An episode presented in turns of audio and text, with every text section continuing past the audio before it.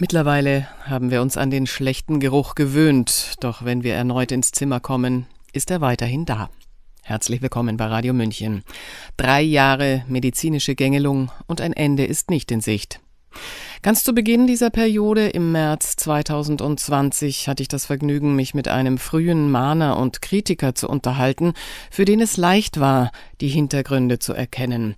Er hatte schon viele Jahre in der Medizin und in der Politik auf dem Buckel, die Schweinegrippe und diverse andere unhaltbare Auswüchse der Medizinindustrie erkannt und mit aufgedeckt. Es ist Dr. Wolfgang Wodak, Arzt, Gesundheitsexperte, Politiker und seit vielen Jahren in der Antikorruptionsarbeit, vor allem im Gesundheitswesen tätig. Er war Sprecher der Enquete-Kommission Ethik und Recht der modernen Medizin. Herzlich willkommen, Herr Dr. Wodak. Ja, vielen Dank für das Interview, Frau Schmidt. Vielen Dank. Hallo. Wir sind bei unserem allerersten Interview im März 2020 mit dem PCR-Test eingestiegen, der die Pandemie überhaupt erst möglich oder sichtbar gemacht hat. Sie sagten damals, der wäre nicht spezifisch und würde alle möglichen Coronaviren aufspüren. Er ist offiziell nie vom Sockel des Goldstandards gestürzt worden. Wie ist denn Ihr heutiger Kenntnisstand? Wurde der Test inzwischen modifiziert und an die Varianten angepasst? Nein, das gibt ja nicht den Test, sondern es gibt äh, sehr, sehr viele Tests. Die sind ja nicht irgendwie standardisiert, sondern da ist mal eine Sequenz genannt worden und alle möglichen Leute in aller Welt basteln sich Tests, mit denen sie diese Sequenzen suchen. Und wie wir wissen, sind diese Tests unspezifisch und natürlich sind sie auch positiv, wenn ein bestimmtes Coronavirus, welches man sucht, dabei ist. Und dann ist ja das ja dann die zweite Frage, welches sucht man eigentlich? Und wir haben ja da eine große Diskussion auch gehabt. Zu Anfang, als es in Wuhan losging, dann hatte man ja diese Geschichte, dass dort Viren von Tieren auf Menschen übergesprungen sind und dadurch so gefährlich waren. Aber dann hat sich doch herausgestellt, dass diese Viren, die dort beschrieben sind in den Dateien, in den Computern der Virologen, dass das Strukturen sind, wie sie eigentlich von der Natur nicht hergestellt werden können, sondern dass das wohl vom Menschen gemachte Viruskonstrukte sind.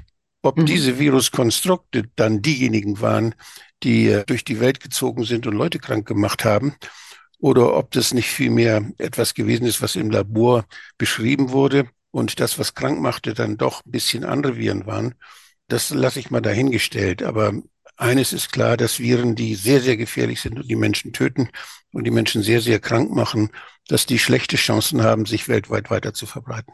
Das mhm. steht fest. Von daher glaube ich also nicht, dass die Verbreitung, die der Test damals gezeigt hat, der wurde ja dann plötzlich überall auf der Welt gemacht und gab auch positive Ergebnisse, dass das, was der Test dort gefunden hat, mit dem, was dann so gefährlich in Wuhan gewesen sein soll, dass das nicht unbedingt übereinstimmen muss, sondern dass der Test alle möglichen Sachen gefunden hat.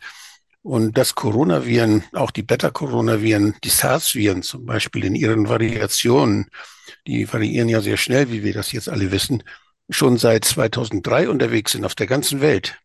Auch das ist ja bekannt. Damals war ja der SARS-Ausbruch und es waren ja SARS-Viren, das waren Beta-Coronaviren. Da, da haben wir dann fast ja 17, 18 Jahre haben wir nichts mehr über die gesprochen, haben wir die gar nicht mehr beobachtet, hat kein Mensch von denen geredet. Die waren aber weiterhin in der Welt. Die hören ja nicht auf zu existieren. Wir haben sie nicht bemerkt, wir haben uns nicht um sie gekümmert. Aber wenn wir den Test gehabt hätten, hätten wir die ganze Zeit positive Tests produzieren können, schon seit, seit, seit über 15 oder 20 Jahren weltweit.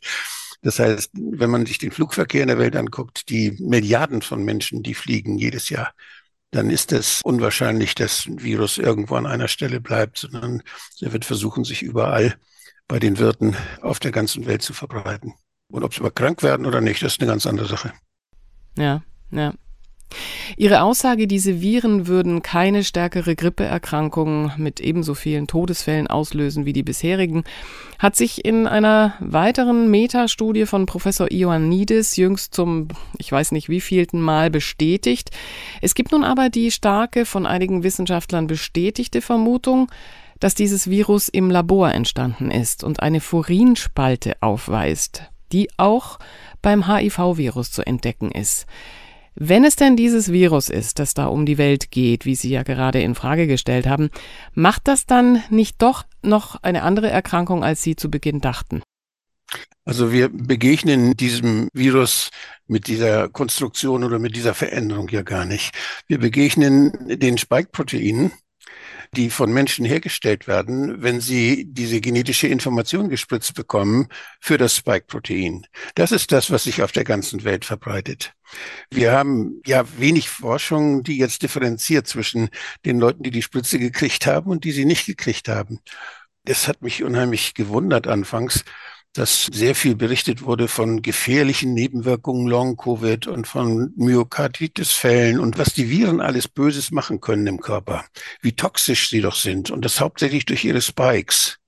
Mhm. Und diese Viren, die so toxisch sind, die müssen sich gar nicht verbreiten. Wenn wir diese toxischen Anteile der Viren durch die Spritzen jedem Menschen zuführen, dass er sie selbst herstellt, dann ist es völlig klar, dass wir überall solche Symptome beobachten können.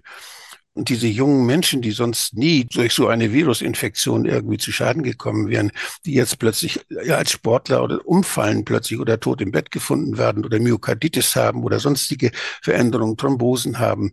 Alles Nebenwirkungen, wie wir sie von den gefährlichen Spikes ja auch beschrieben bekommen haben. Das haben die, die uns Angst machen wollten, ja gesagt. Die haben ja gesagt, diese Spikes sind gefährlich, diese Viren sind gefährlich. Aber wir haben keinen Kontakt mit diesen Viren aus dem Wuhan-Labor, sondern wir haben Kontakt mit den Bauteilen dieser Viren, die wir selbst herstellen, dadurch, dass man uns deren genetische Informationen zuführt, durch die Spritze. Das heißt, ein Virus, welches sich eigentlich schlecht verbreiten kann, weil es so gefährlich ist, wird durch die Spritze verbreitet. Dadurch verbreitet sich diese gefährlichen Spikes und dadurch sind so viele Menschen krank und dass der Test positiv ist, ja gut, das können die Coronaviren sein, das können andere sein, das können die Beta-Coronaviren sein, die es ja trotzdem gibt, die auch sicherlich in manchen Fällen mal wieder krank machen, wie sie das schon immer gemacht haben, im Rahmen meiner Grippe. Das hat Herr Ioannidis ja sehr schön dann versucht herauszufinden, wie viele Menschen denn wirklich diese Antikörper produzieren und bei wie vielen Menschen denken gar nicht diese Antikörper da sind. Man kann das auch differenzieren, ob das Antikörper gegen die Spikes sind oder Antikörper gegen andere Anteile des Virus. Von daher lässt sich das inzwischen sehr gut unterscheiden, woher diese ganzen Effekte kommen. Ja, es wird schon lange V-Aids diskutiert, also eine durch Impfung erworbene Immunerkrankung. Ja, ja. Karl Lauterbach hat nun in einem autorisierten Interview mit der Rheinischen Post vor einer Zerstörung des Immunsystems nach mehreren Corona-Infektionen gesprochen. Da tut sich genau diese Frage auf, von welcher Studie spricht er und sind da eindeutig geimpfte und ungeimpfte Personen unterschieden worden? Nein, das ist eben nicht gemacht worden. Man unterscheidet dort nicht, aber es ist so, dass durch die Spikes, auch durch die RNA, die dann gespritzt wird, dass durch die Prozesse, die in den Zellen stattfinden und durch die Zielzellen, die besonders verändert werden nach diesen Spritzen, dass da Lymphozyten so verändert werden, dass sie geschwächt werden, dass sie nicht mehr lernen können. Das heißt, die Reparaturprozesse, die stattfinden in Lymphozyten, damit sie sich anpassen an neue Antigene auch und damit sie überhaupt in dieser Kette von Immunzellen, die miteinander zusammenarbeiten im Körper, dass sie da ihre Funktion erfüllen kann, die wird gestört.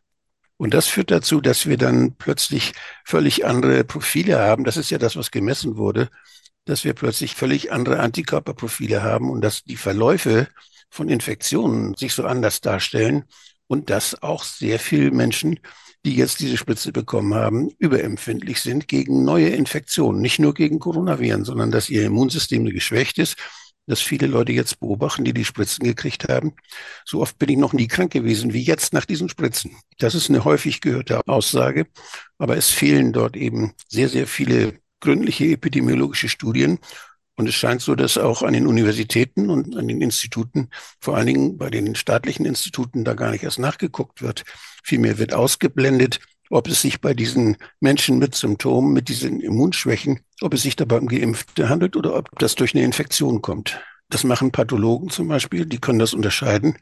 Aber die können das natürlich nur machen, wenn Menschen verstorben sind. Wenn sie dann das Substrat haben und es genau untersuchen können, färben können, dann können sie feststellen, da sind Anteile von Spikes und Anteile von Virushüllen. Dann weiß man, aha, das sind ganze Viren gewesen.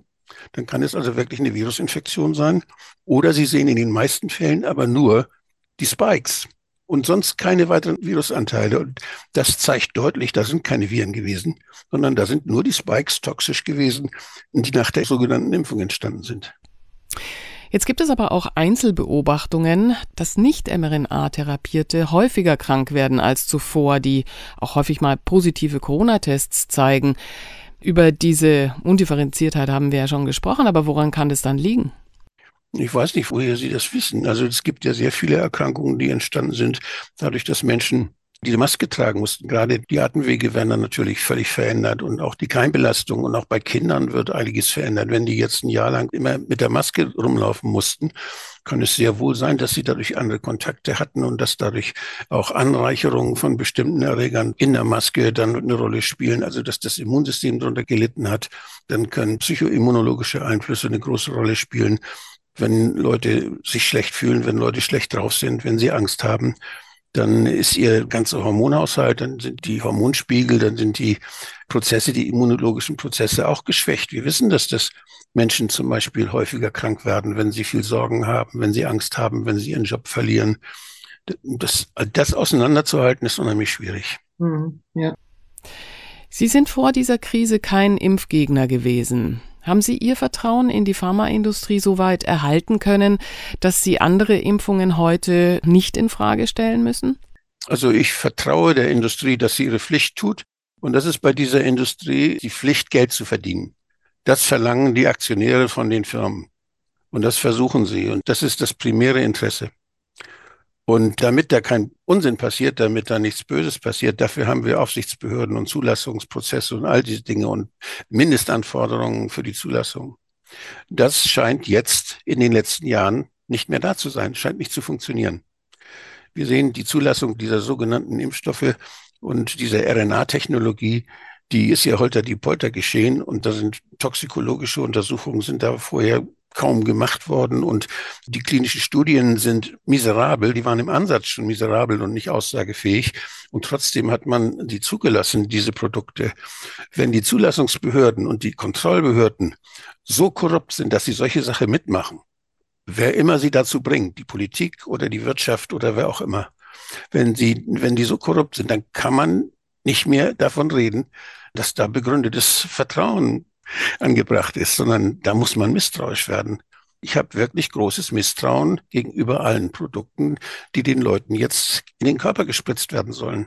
Ich mhm. weiß nicht, ob das nicht auch bei anderen Spritzen jetzt möglicherweise von der Qualität her schlechter wird und ob da nicht auch die Geschäfte einfach unverschämter werden und dass man uns da Dinge zumutet, die eben unserer Gesundheit mehr schaden als nützen. Das kann uns keiner mehr sagen. Mhm. Und deshalb bin ich sehr, sehr vorsichtig und frage mich, welche Impfungen können denn wirklich noch von Nutzen sein? Das sind nicht sehr viele. In den letzten Jahren schon sowieso wurden da viele Geschäfte gemacht mit fragwürdigen Impfungen. Also ich bin da sehr, sehr skeptisch geworden und würde derzeit nur im Einzelfall mit Menschen drüber sprechen, in welcher Situation, welche Risiken da auf sie zukommen. Und dann würde man das im Einzelfall abwägen und sagen, ja, da ist ein gewisses Risiko von den Produkten her. Da ist vielleicht ein Risiko bei dir auch eine bestimmte Infektion zu kriegen. Und dann muss man im Einzelfall entscheiden, gemeinsam mit den Patienten. Das ist sehr, sehr schwierig. Ich kann das nicht verallgemeinern. Kommen wir zur Weltgesundheitsorganisation. Der neueste Erstauner sind die ICD-10-Diagnosecodes. Die sind aktuell erweitert worden um einen Code für Nicht-Geimpfte gegen Covid, teilweise Geimpfte und einen anderen Immunisierungsstatus haben. Ich habe das noch nicht verstanden. Ist das der Abrechnungscode für die mRNA-Spritze? Ist das ein Behandlungscode für die, die mit der Diagnose Corona zu behandeln sind? Was ist das eigentlich? Ja, das wurde ja ziemlich früh schon gemacht. Die Ärzte kriegen auch dafür, dass sie melden, wenn sich jemand nicht impfen lässt, kriegen sie also auch Geld. Eine PETS-Prämie praktisch. Das wird auch gezählt, wird registriert. Man versucht ja über die Ärzteschaft Daten zu sammeln, kann man auch auf diese Weise dann feststellen, wer denn nun sich die Spritze geben lässt und wer sie sich nicht gibt. Was da genau noch weiter hinter steckt, bei den Ärzten ist das eine Sache, die abgerechnet werden kann. Aber andererseits sind das wichtige Informationen auch für die Industrie und die versucht man auf diese Weise zu kriegen.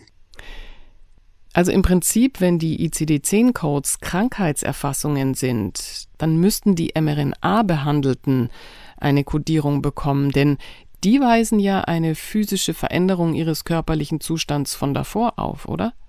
Das hat ja auch viel damit zu tun, wie die Krankenkassen jetzt untereinander die Risiken verrechnen.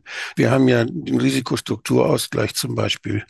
Den mobilitätsorientierten Risikostrukturausgleich. Und die Krankenkassen kriegen, wenn sie viele kranke Menschen versichern, die sehr krank sind und die sehr teuer sind, dann auch, kriegen sie von den anderen Kassen, die nicht so viel teure Patienten haben, kriegen sie dann Geld über den Gesundheitsfonds. Das wird ausgeglichen. Und da haben die Kassen natürlich ein großes Interesse, dass möglichst viele Leute, wenn sie denn schon krank sind, dass sie als schwerkrank dann gekennzeichnet werden. Und da hat es ja sogar diese Bestechung gegeben von Ärzten, dass die Ärzte doch bitte das Ganze ein bisschen aggravieren sollen, ein bisschen stärker machen sollen, damit die Kasse dann gut davon hat. Da hat es Verträge gegeben. Der Chef der TKK hat das ja mal öffentlich verkündet und beklagt. Also da werden, spielen die ECDs eine große Rolle. Bestimmte Krankheiten werden dort besonders fokussiert und dann guckt man nach, welche Medikamente nehmen denn diese. Das wird gegengecheckt. Ist es ein Diabetiker, der jetzt Insulin kriegt oder keins und wie oft? Oder ist es einer, der psychisch krank ist, der wirklich an 180 Tagen im Jahr Psychopharmaka nimmt, mindestens, sonst kriegt die Kasse nichts und so weiter. Das heißt, das hat auch was damit zu tun, ob man an der Medikation erkennen kann, dass die Leute wirklich krank sind.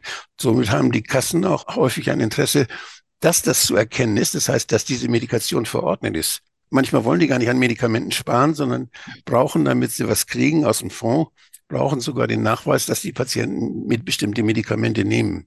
Also das ist sehr kompliziert, hat mit Gesundheit nichts zu tun. Das sind Strategien, wie man besonders im Wettbewerb der Kassen gut dasteht.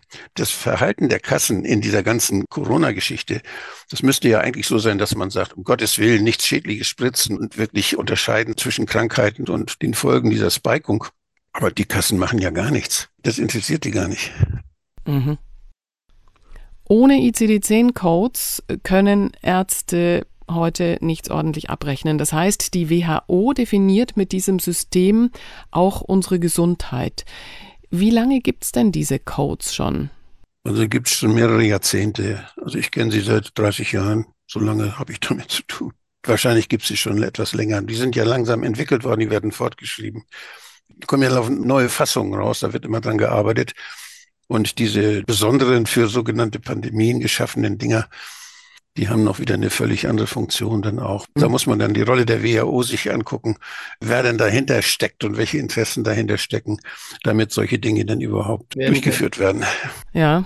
Es sind ja bei weitem nicht nur die ICD-10-Codes, über die die WHO weltweit mehr und mehr Einfluss auf unsere Gesundheitssysteme und unsere Lebensformen nimmt. Jüngst wurden neue, weitreichende Befugnisse der WHO verfasst und bekannt. Die Weltgesundheitsorganisation soll zum Beispiel zu einem leitenden Organ werden, deren Erklärung rechtsverbindlich ist. Es soll der Artikel 3, also die Achtung der Würde der Menschenrechte und der Grundfreiheiten der Menschen aufgehoben werden. Dem Generaldirektor der WHO soll die Kontrolle über die Gesundheitsproduktionsmittel gegeben werden. Sie sollte die Befugnis unter anderem zu medizinischen Untersuchungen, zu Kontaktverfolgung, zu Quarantäne und Behandlung bekommen, das Recht zur Weitergabe von persönlichen Gesundheitsdaten und so weiter und so weiter. Über welche Gremien werden denn diese weitreichenden Befugnisse ausgearbeitet und abgestimmt und wie ist der heutige Stand? Es gibt ja die Weltgesundheitsversammlung. In Genf sitzen da die Vertreter der einzelnen Mitgliedstaaten.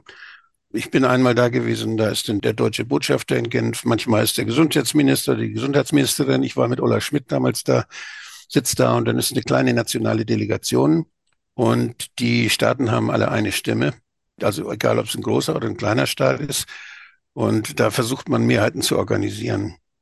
Und die vorgelegten Protokolle, die sind häufig sehr komplex und die WHO hat natürlich auch dann Spezialisten und die Firmen, die dahinter stecken, die, die Sponsoren der WHO, machen Strategien, wie sie dann ihre Dinge durchsetzen. Das, was da jetzt passiert, das ist praktisch so eine Ermächtigung für Notverordnungen, die weltweit gelten, die dann praktisch alles, was sonst an Gesetzen da ist, zweitrangig macht. Also wenn die WHO sagt, jetzt ist Not, dann gilt nichts mehr. Dann gelten bestimmte Dinge, die die Menschenrechte betreffen, nicht mehr. Dann gelten Freiheitsregeln nicht mehr. Dann gilt das Eigentum an Produktionsmitteln, kann dann relativiert werden und all diese Dinge. Und zwar nur, wenn die WHO sagt, das ist jetzt Notstand. Und das muss jetzt gar kein Virus mehr sein, sondern die können auch andere Gesundheitsnotstände ausrufen. Alles, was mit Gesundheit angeblich Notstand ist, da kann die WHO dann den Alarm ausrufen und dann kann die WHO auch sagen, was gemacht werden soll. Das heißt, hier ist so eine Art globale Notstandsregierung geplant, die das, was wir demokratisch entwickelt haben, plötzlich außer Kraft setzen kann. Und das ist natürlich überhaupt nicht hinnehmbar, wenn man weiß, dass die WHO eine völlig korrupte Behörde ist, die dann finanziert wird von privaten Interessen. Das heißt, hier haben Leute wie Bill Gates oder auch der Wellcome Trust, der aus Großbritannien stammt, oder Leute, die jetzt großen Einfluss nehmen, was die Finanzierung der WHO angeht, die auch ihre Wissenschaftler dahin bringen, die dafür sorgen, dass die Posten richtig besetzt werden bei der WHO, die haben diese Organisation total in der Hand. Das ist eine Public-Private Partnership, wo dieser Private Part weit dominierend ist und alles bestimmt. Ich habe das ja live erleben können bei der Schweinegrippe, bei der Vogelgrippe. Bei der Vogelgrippe war es dann die amerikanischen Interessen der Tamiflu-Hersteller zum Beispiel, die dann die WHO missbraucht haben. Oder es waren dann, nachher bei der Schweinegrippe, da war es dann GlaxoSmithKline zum Beispiel, Wellcome mhm. Trust, sage ich nur, aber auch andere, die die WHO praktisch benutzt haben, um Verträge, die sie als Notfallverträge mit anderen Staaten gemacht hatten, mit über 100 Staaten weltweit gemacht hatten, plötzlich in Kraft zu setzen in den Verträgen stand, das waren Geheimverträge, stand überall drin, wenn die WHO sagt, jetzt ist eine Pandemie da, dann tritt der Vertrag in Kraft und ihr müsst unsere Medikamente dann kaufen. Das war damals bei der Schweinegrippe. Und das hat einige Milliarden gebracht für die Pharmaindustrie. Das hat sich für die sehr bewährt. Dass die Spritzen nachher nicht so oft verwendet wurden, war unser Glück. Da gab es noch keinen Zwang und da waren die Ärzte auch vorsichtig, sowas zu verwenden. Aber die Pharmaindustrie hat damals schon den Reibach gemacht. Die haben 18 Milliarden weltweit damit verdient und das ist eine ganze Menge. Und da sich das so bewährt hat, haben sie das weiter ausgebaut inzwischen. Wir wissen, dass einige afrikanische Staaten in den letzten WHO-Abstimmungen ausgeschert sind. Wie geht das dann weiter? Das ist wie bei der Mafia. Das, das gleiche, das ist eine Schutzgelderpressung, die da gemacht wird. Und wenn ein afrikanischer Präsident sagt, da mache ich nicht mit, was macht dann die Mafia in solchen Fällen? Dann bringt sie die um oder ersetzt sie sie oder macht sie da irgendwas in dem Land, was die Leute stürzt oder sorgt dafür, dass ihre Interessen dann doch durchgesetzt werden. Das ist das, was wir beobachten. Was wir beobachten, das ist die Technik der Mafia auf globalem Niveau. Die WHO ist dabei so eine Art Angstmacher, und da kommen denn die Schutzgelderpresser, wenn ihr nicht unsere Impfung nehmt, dann werdet ihr ganz was Schlimmes erleben. Wenn ich Bill Gates jetzt höre, dass er schon wieder sagt, der weiß immer schon, da kommt noch was viel Schlimmeres. Ich möchte mal wissen, wie der die Biologie so kennt, im Voraus, was die Biologie so macht und welche Keime sich entwickeln. Das ist so offensichtlich, dass das ein böses Mafia-Gehabe ist, was die Menschheit erpresst. Und das versuchen sie mit Hilfe der WHO wieder umzusetzen. Die sind längst nicht mehr glaubwürdig. Die waren schon bei der Schweinegrippe nicht mehr glaubwürdig. Das haben wir den Untersuchungsausschuss gemacht, haben gesehen, wie sie die Experten da reingesetzt haben, die dann plötzlich die Definition der Pandemie geändert haben, nur damit die das ausrufen konnten und damit diese Regeln in Kraft treten. Die machen mit uns, was sie wollen, wenn wir es uns gefallen lassen. Das sind starke Worte, die einer internationalen Überprüfung und Aufklärung bedürften. Welche Länder ziehen denn mit? Welche scheren aus? Wie sind die Kräfteverhältnisse? Und was braucht die WHO, um ihre Vorhaben durchzusetzen? Ich meine, die USA ist sehr, sehr stark und hat ja einen weltweiten Einfluss auch. Auch Großbritannien ist da sehr stark und die englische Mafia ist da voll dabei. Und natürlich werden solche Leute wie Macron oder Leute, die jetzt zu den Global Leaders gehörten, die Young Global Leaders waren und die jetzt überall in die Position gesetzt wurden in, in Europa, in europäischen Regierungen. Das sind politische Marionetten die gar nicht mehr interessiert. Das sieht man bei unseren Grünen ja auch. Es interessiert gar nicht mehr, was die Menschen denken, sondern fahren nach Davos und kriegen da ihre Order, was sie machen sollen. Das heißt, hier ist eine institutionelle Korruption in vielen Staaten. Und es gibt eben Staaten, wo das noch nicht so gut funktioniert hat mit der Korruption, wo noch andere Interessen sind, die sagen, das machen wir nicht. Und das sind vor allen Dingen die BRICS-Staaten, die dann da in der WHO, auch in der Weltgesundheitsversammlung, dann ab und zu mal sagen, nö, das wollen wir nicht, da machen wir nicht mit. Diese vorhin von mir erwähnten Erweiterungen der Befugnisse, wurden die bereits abgestimmt? Nein, noch nicht. Da hat man jetzt Lesungen gehabt und hat das halt nochmal Amendments gemacht und diese Amendments wurden nochmal besprochen jetzt im März. Und wahrscheinlich wird man bei der nächsten Weltgesundheitsversammlung was vorlegen. Aber ich glaube nicht, dass das schon verabschiedet wird und dass es überhaupt verabschiedet wird. Ich denke, da wird die Diskussion so weit gehen, dass diejenigen, die ihre Position in den einzelnen Nationalstaaten jetzt haben, die politischen Einfluss haben, dass sie den nicht einfach abgeben an die WHO. Da wird es sehr viel Widerstand geben. Weshalb sollten sie das tun? Es bringt keinen gesundheitlichen Nutzen, das ist völlig klar. Und die WHO kann überhaupt nicht so gut wie die nationalen Gesundheitsbehörden abschätzen, was jetzt in den einzelnen Regionen der Welt für Gefahren bestehen und wie man denen am besten begegnet. Das ist völlig absurd. Die WHO kann immer nur sagen, hier haben wir einen Impfstoff und den müsst ihr jetzt alle nehmen. Die kann praktisch so eine Art Verkaufszwang machen. Aber mhm. der hat ja nichts mit denen zu tun, was die Menschen brauchen, um gesund zu bleiben, sondern das hat was mit den Absatzmethoden zu tun, die diese kriminelle Industrie versucht. Ich kann nur allen Ländern empfehlen, aus der WHO auszutreten. Aus dieser WHO, die brauchen wir nicht. Die ist gefährlich und wir müssen dort nicht Mitglied sein. Wir können aus der WHO. Das Parlament kann das beschließen und dann sind wir draußen. Das ist etwas, was uns in keiner Weise schadet, mhm. sondern was uns aufatmen lassen könnte und was uns überlegen lassen könnte, so was machen wir denn wirklich, damit die Menschen nicht krank werden? Was ist wichtig? Also die WHO brauchen wir dazu überhaupt nicht. Okay, dann lassen Sie mich zum Schluss noch eine Frage stellen. Unter Ihren E-Mails habe ich einen schönen Satz von Heinz von Förster, dem österreichischen Physiker, Kybernetiker und Philosoph und Mitbegründer der Schule des radikalen Konstruktivismus gelesen. Er heißt Objektivität ist die Wahnvorstellung, Beobachtungen könnten ohne Beobachter gemacht werden. Das ist offenbar schon die höhere Schule der Wissenschaftstheorie. Wie glauben Sie, kann das Vertrauen denn in die Wissenschaft nach diesem erneuten Medizinskandal wieder gefunden werden? Durch Transparenz und durch explizites Diskutieren all dieser verschiedenen Ansichten, die es gibt. Das muss alles auf den Tisch. Man kann über alles reden. Und man kann streiten. Streit ist was Schönes. Bei Streit, da ist man sehr kreativ und versucht, alle Argumente auf den Tisch zu legen. Und wenn sie denn da liegen, dann kann man sie ordnen und gemeinsam gucken, was widerspricht sich und was ist wohl richtig und was müssen wir noch untersuchen. Das ist ein sehr fruchtbarer Prozess. Und wir haben so viele Spezialisten, die gar nicht verstehen, was die anderen Spezialisten machen, die sich gegenseitig gar nicht mehr verstehen, die nebeneinander her versuchen, die Welt zu beobachten. Und je nachdem, wer dann die Universitäten mit Geld ködert, der ist dann am lautesten und der erzählt uns dann, wie die Welt aussieht. Wenn wir sehen, wie die Forschung finanziert wird durch Sponsoren heutzutage, dann können wir mit Sicherheit sagen, dass die Aufgabe der Wissenschaft in der zweiten Bedeutung inzwischen Wirklichkeit geworden ist wir haben die Wissenschaft aufgegeben. Und ich glaube, das geht nicht. Wenn wir gute Entscheidungen machen wollen, dann brauchen wir den kritischen Diskurs. Dann muss alles auf den Tisch. Da müssen alle Gegenargumente auf den Tisch. Und dann müssen die Leute zusammenkommen und gemeinsam die unterschiedlichen Spezialisten sich das Problem von allen Seiten angucken, damit sie voneinander lernen, damit sie die Sprache der anderen verstehen, damit wir versuchen, ein ganzheitliches Bild zu machen und alles, was man wissen kann, alle Zusammenhänge auch berücksichtigen können. Manchmal ist die Lösung ganz woanders als da, wo das Problem gesehen wird. Manchmal ist die Lösung woanders, als wo das Problem gesehen wird. Ein schönes Schlusswort. Herzlichen Dank für das Gespräch. Gerne. Sie hörten Dr. Wolfgang Wodak, Arzt, Gesundheitsexperte, Politiker und seit vielen Jahren in der Antikorruptionsarbeit, vor allem im Gesundheitswesen aktiv. Neben vielen weiteren politischen und medizinischen Tätigkeiten war er Sprecher der Enquete-Kommission Ethik und Recht der modernen Medizin.